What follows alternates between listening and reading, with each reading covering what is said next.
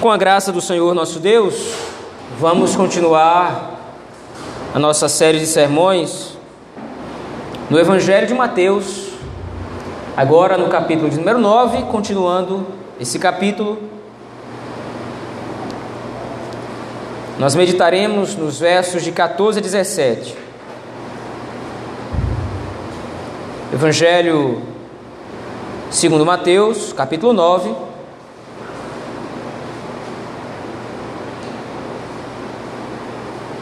versículos de 14 a 17.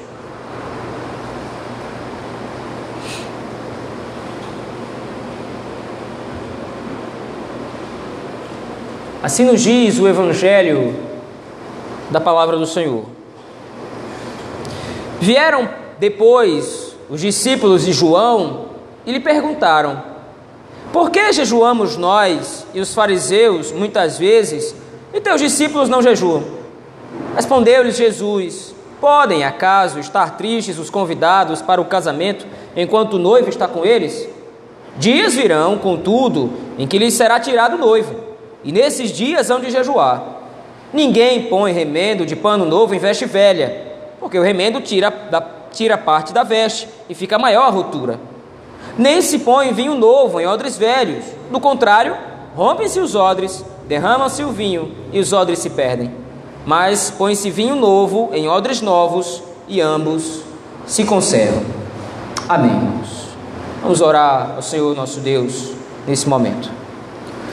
Deus de misericórdia, Deus Todo-Poderoso, obrigado, Senhor, pela leitura da tua palavra, pela leitura do Evangelho.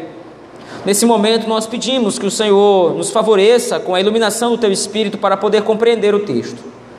Aplica-o, ó Deus, às nossas vidas. Pastoreia o nosso coração através dele. Assim nós oramos no nome de Jesus Cristo, teu Filho. Amém.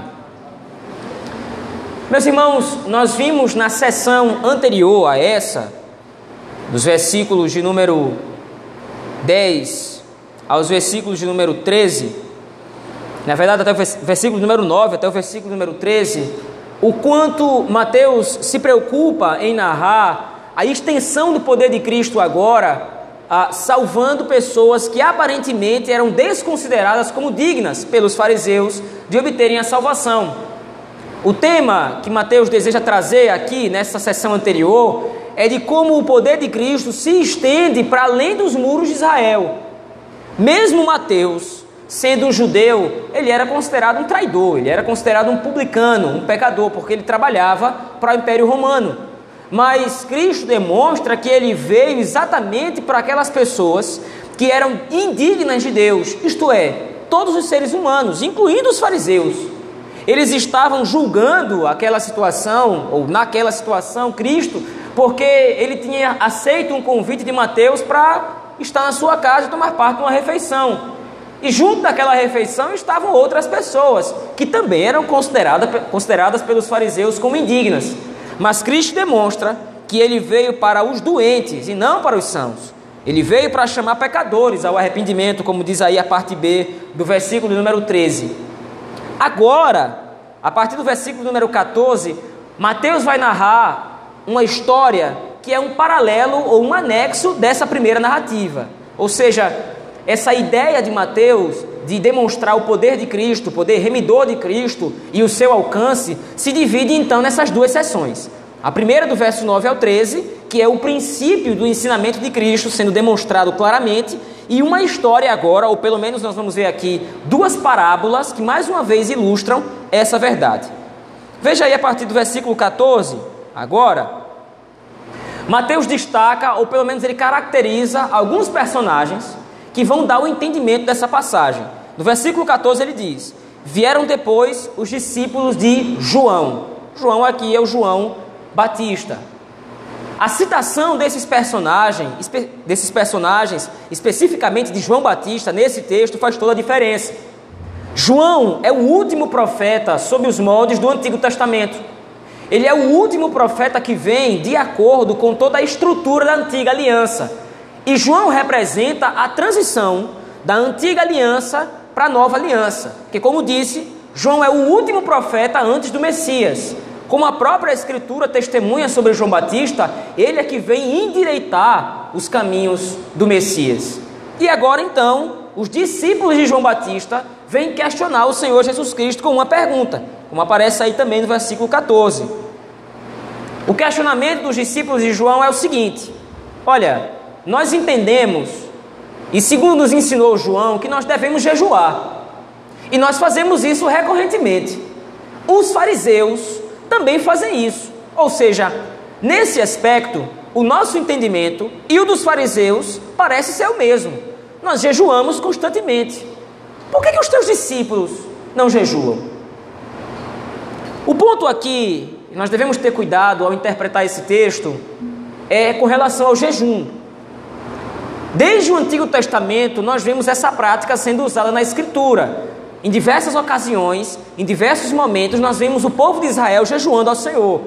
Mas como nós já vimos afirmado, por exemplo, quando Cristo trata do jejum no Sermão da Montanha, o jejum ele era utilizado no Antigo Testamento como um pedido de socorro intenso a Deus.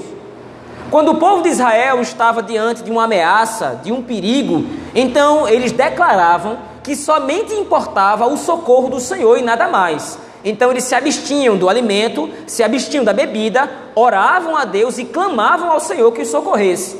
E Deus, pela sua misericórdia, socorria o povo de Israel. O problema é que, com o passar do tempo, essa prática foi ganhando cada vez mais ênfase entre o povo de Israel.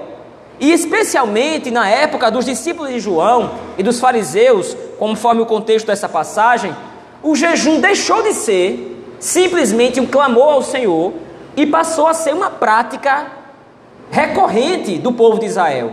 Eles não jejuavam mais somente quando havia uma calamidade, ou quando havia uma catástrofe, ou quando eles queriam clamar ao Senhor.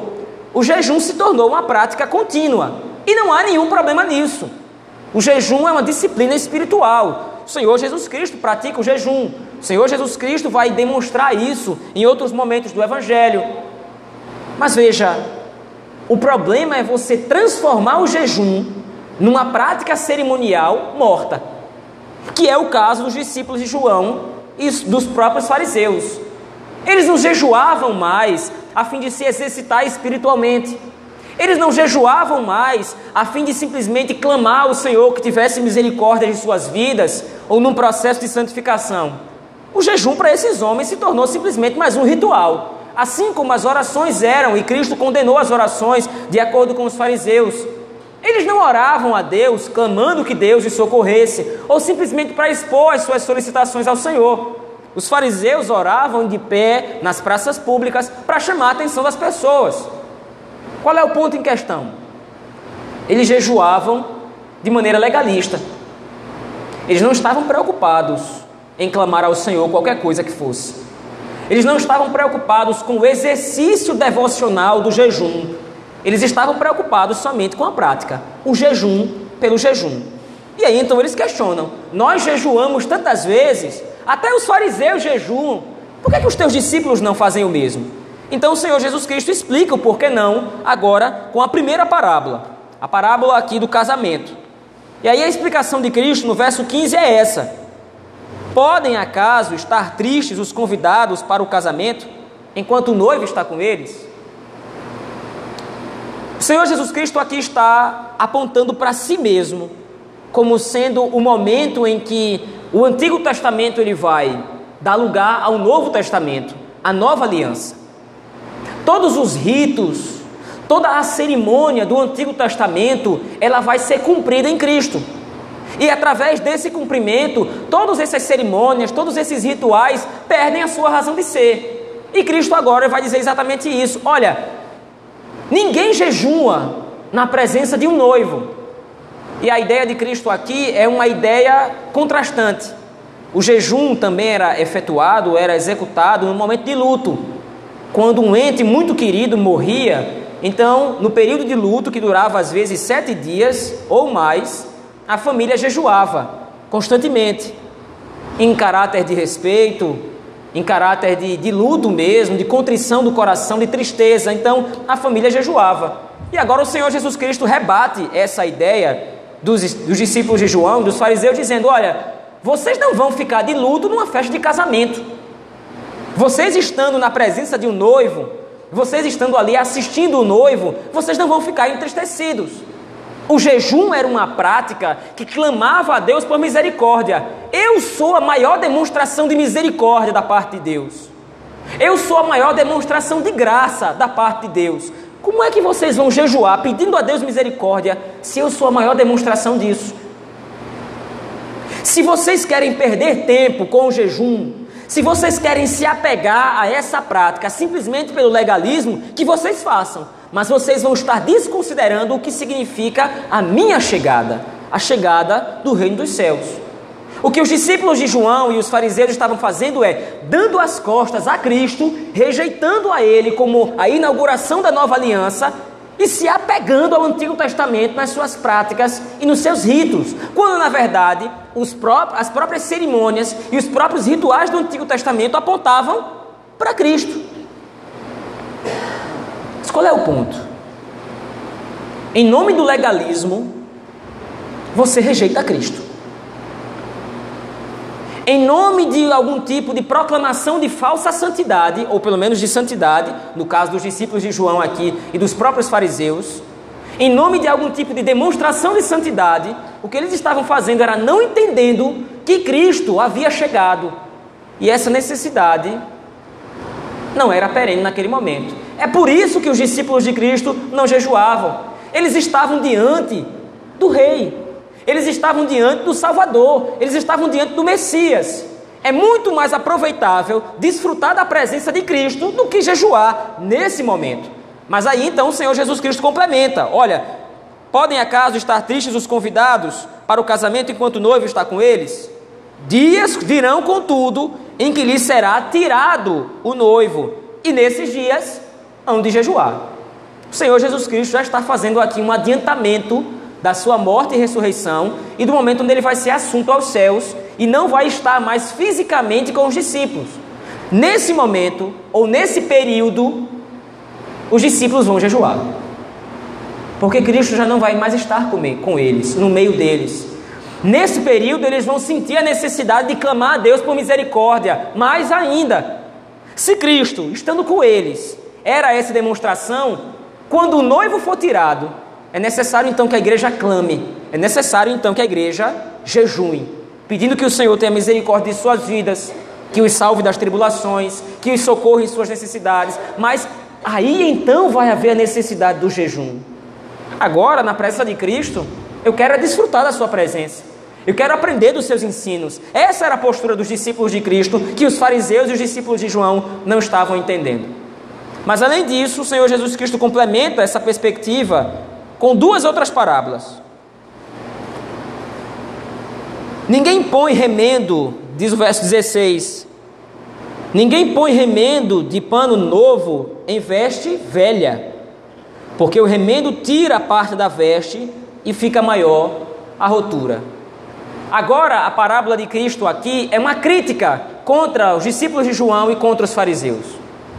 Vocês querem se apegar aos ritos do Antigo Testamento, vocês querem se apegar ao legalismo que vocês construíram para vocês mesmos, mas isso é como colocar um remendo novo, Cristo, numa veste velha, o legalismo de vocês. Não vai adiantar para absolutamente nada. Vocês querem adicionar à obra de salvação o legalismo. Vocês querem adicionar à obra de salvação as suas próprias obras. Mas é inútil.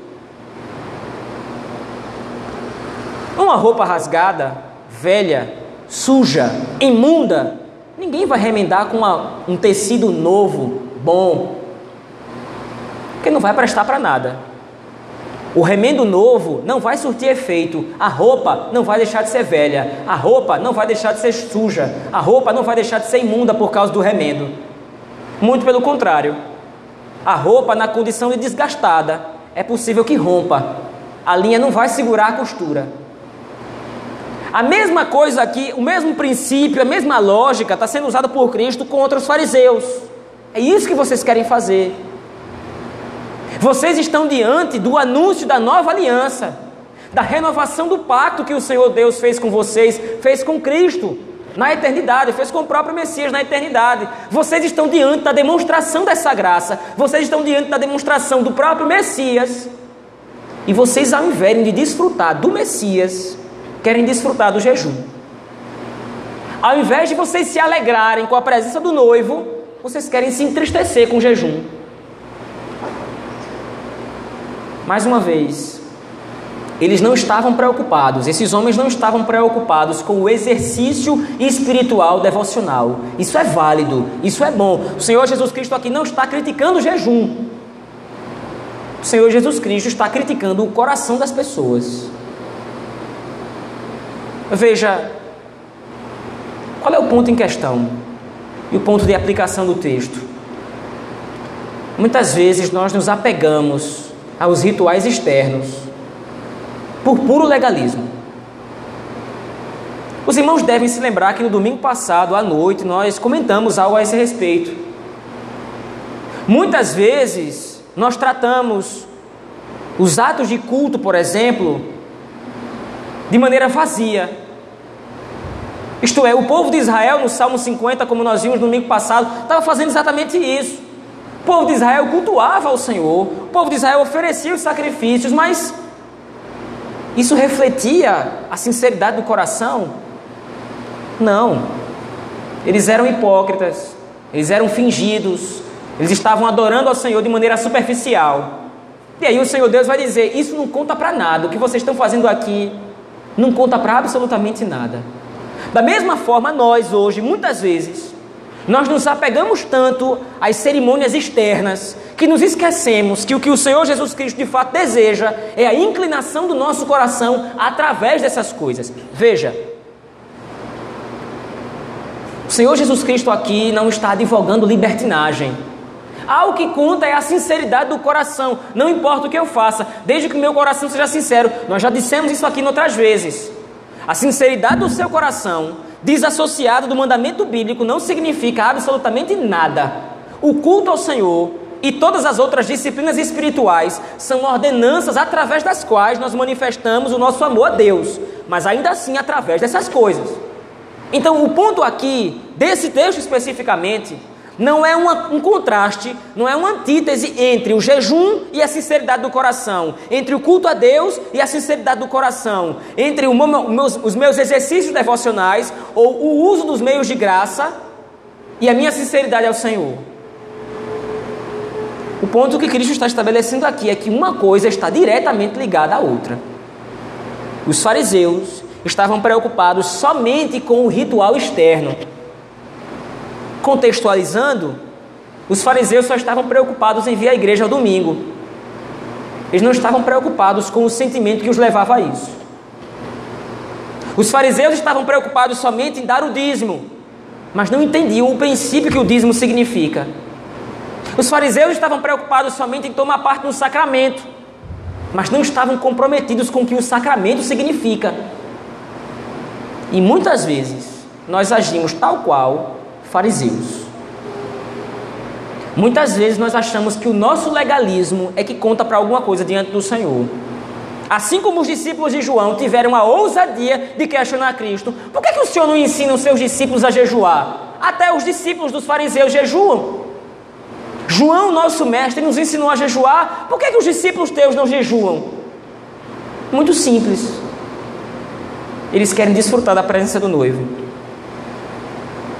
Eles entendem, eles entendem que estão na presença de Cristo.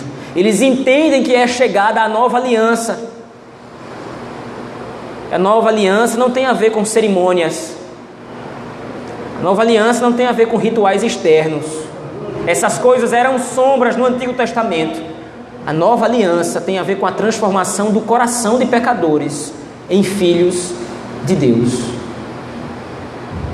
E aí então, novamente, o Senhor Jesus Cristo exemplifica, termina essa sua fala com a outra parábola, uma segunda parábola, ou terceira no caso. Nem se põe vinho novo em odres velhos, do contrário, rompem-se os odres, derrama-se o vinho e os odres se perdem.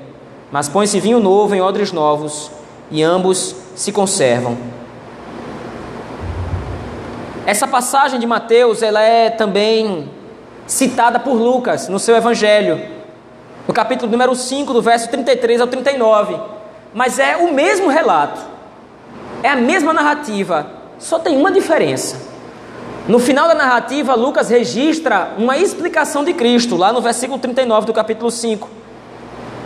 Depois de ter narrado as mesmas coisas, Cristo diz: E ninguém, tendo bebido o vinho velho, prefere o vinho novo, porque diz: o vinho velho é mais excelente, ou é excelente.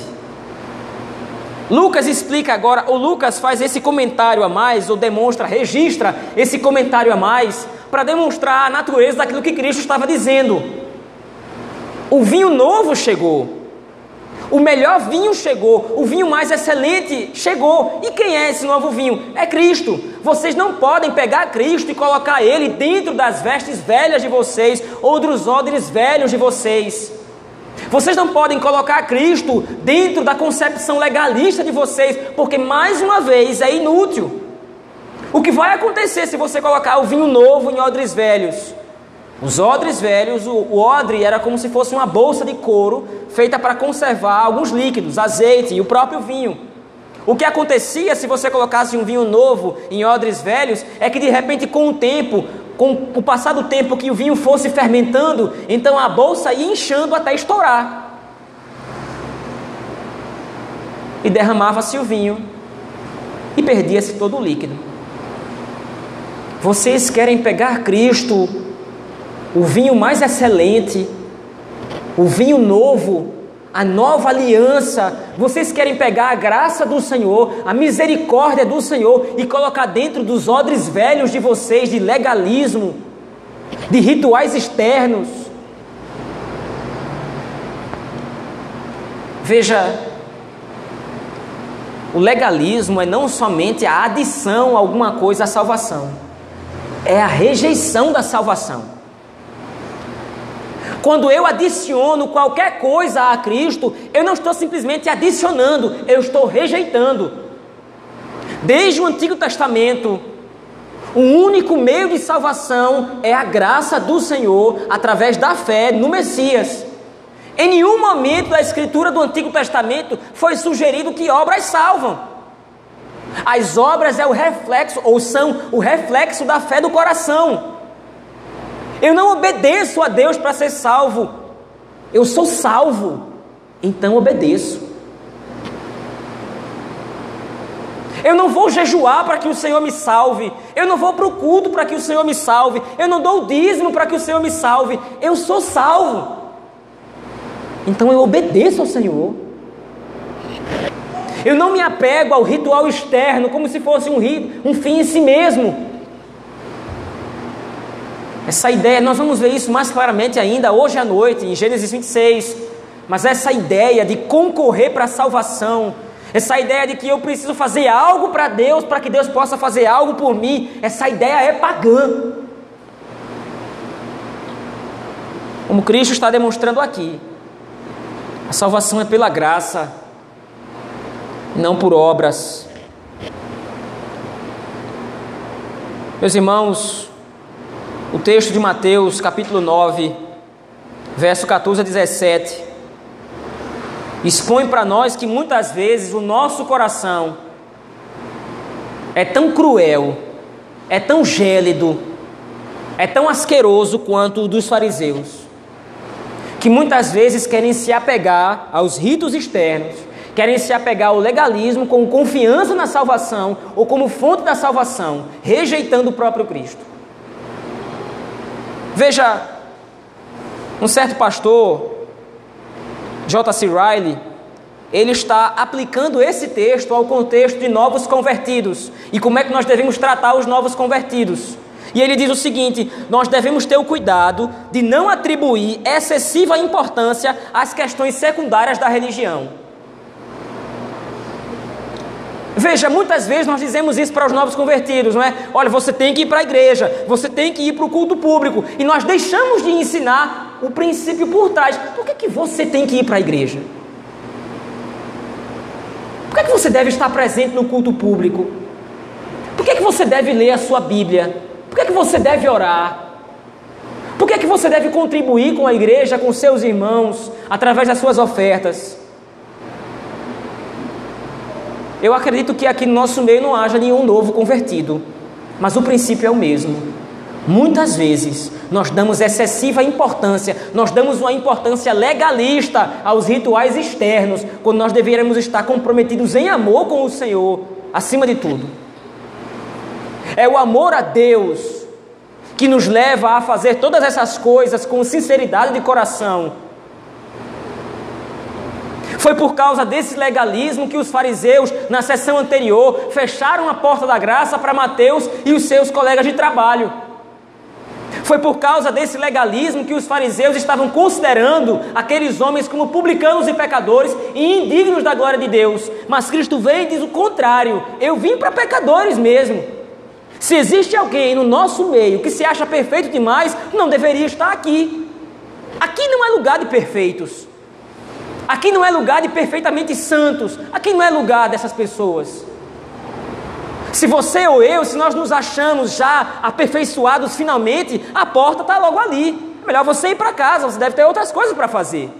Aqui é lugar de pecadores, redimidos, santificados, mas de pecadores pecadores que estão aprendendo, pecadores que estão sendo santificados e trabalhados pelo poder do Espírito Santo para refletirem essa graça e essa misericórdia que nós recebemos gratuitamente da parte do Senhor, glorificando o seu nome através das nossas vidas.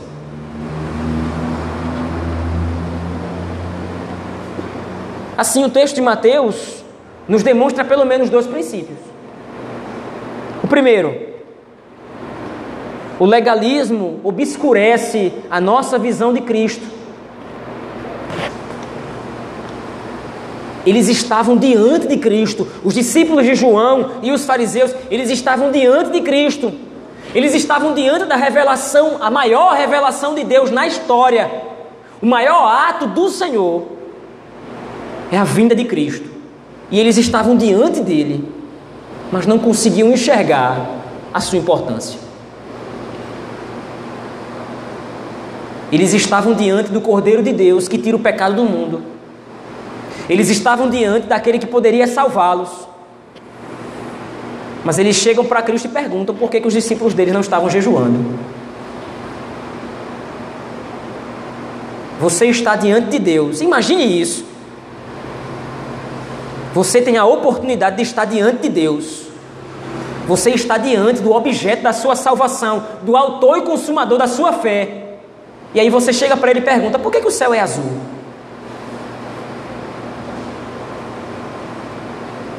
Você não trata com a devida importância, você não enxerga a devida importância da presença de quem você está. É isso que o legalismo faz. Nós nos apegamos aos rituais externos, nós nos apegamos às cerimônias, sem entender o que de fato significa, e sem amor ao Senhor. Em segundo lugar, o legalismo nega que a vinda de Cristo seja o ponto máximo da história. Os discípulos de João estavam ouvindo constantemente do seu próprio mestre que deveria vir alguém que era mais poderoso do que ele, de quem João não era digno nem de desatar as correias das sandálias. E agora, mais uma vez, eles estão diante desse Messias eles estão diante do Salvador, mas eles não conseguem reconhecer que é em Cristo que a nova aliança é inaugurada. Eles não conseguem reconhecer que é em Cristo que a nova aliança é consumada. Eles não conseguem entender que é chegado o momento que o reino dos céus vai ser inaugurado. Não nos enganemos, meus irmãos, achando que a nossa moralidade pode conquistar alguma coisa no reino dos céus. A porta da graça, a qual Deus, a qual Deus abriu desde Gênesis 3,15, ela foi aberta não por nossos esforços, ela foi aberta pela graça do Senhor. Aqui eu concluo, meus irmãos. O noivo foi tirado de nós. Cristo não está fisicamente conosco. Hoje nós estamos vivendo tempos maus e terríveis. Hoje nós estamos vivendo os momentos que Cristo havia dito que chegaria, onde o noivo lhe seria tirado e então nós jejuaríamos. Entenda o jejum aqui não somente como a, a prática de abstenção de alimento ou de bebida. O jejum, como disse anteriormente, é o clamor a Deus. E nós estamos vivendo momentos difíceis, onde nós estamos tendo de clamar ao Senhor energicamente para que o Senhor tenha misericórdia de nós e que o Senhor nos abençoe, que o Senhor nos proteja do mal. Mas lembre-se, nós estamos aguardando o retorno do noivo. Nós estamos aguardando a chegada, mais uma vez, ou o retorno do vinho excelente. Quando ele chegar, mais uma vez o jejum vai ser tirado. Quando ele voltar, mais uma vez os clamores vão cessar. Só que dessa vez, o jejum cessará para sempre. O clamor cessará para sempre. Nós estaremos na Sua presença, nas bodas do Cordeiro, eternamente. Vamos orar ao Senhor, meus irmãos, nesse momento. Deus de amor e misericórdia, obrigado, ó Pai Obrigado pelo demonstrativo que o Senhor nos dá na Sua palavra de que a nossa salvação não depende de um apego superficial e hipócrita a rituais externos, como pregam muitas religiões aí fora. Salvação pelas obras, salvação através de rituais. A nossa salvação não está em nós, a nossa salvação está em Cristo. O vinho novo o remendo novo para as nossas vestes fracas. Na verdade, Cristo não é somente um remendo. Cristo nos cobre com o manto da sua própria justiça, nos dá novas vestes, vestes alvas como a neve, através das quais ou com as quais nos apresentamos ao Senhor, te amando e te servindo, aguardando, ó Deus, o dia em que seremos reunidos contigo para as bodas do Cordeiro eternamente. Até lá, Senhor, nos ajuda no nosso jejum, nos ajuda no nosso clamor, ajuda-nos a reconhecer a necessidade de clamar a Ti, ajuda-nos a reconhecermos a necessidade de obedecer ao Senhor através dos Seus mandamentos, através das Suas ordenanças, mas que nós não sejamos legalistas, nos apegando a essas coisas como se fossem um fim em si mesmo que possamos, através dessas coisas, através dessas ordenanças, glorificar e enaltecer o Teu nome como agentes do Reino. É assim que nós oramos, no nome bendito e poderoso de Jesus Cristo, Teu Filho. Amém.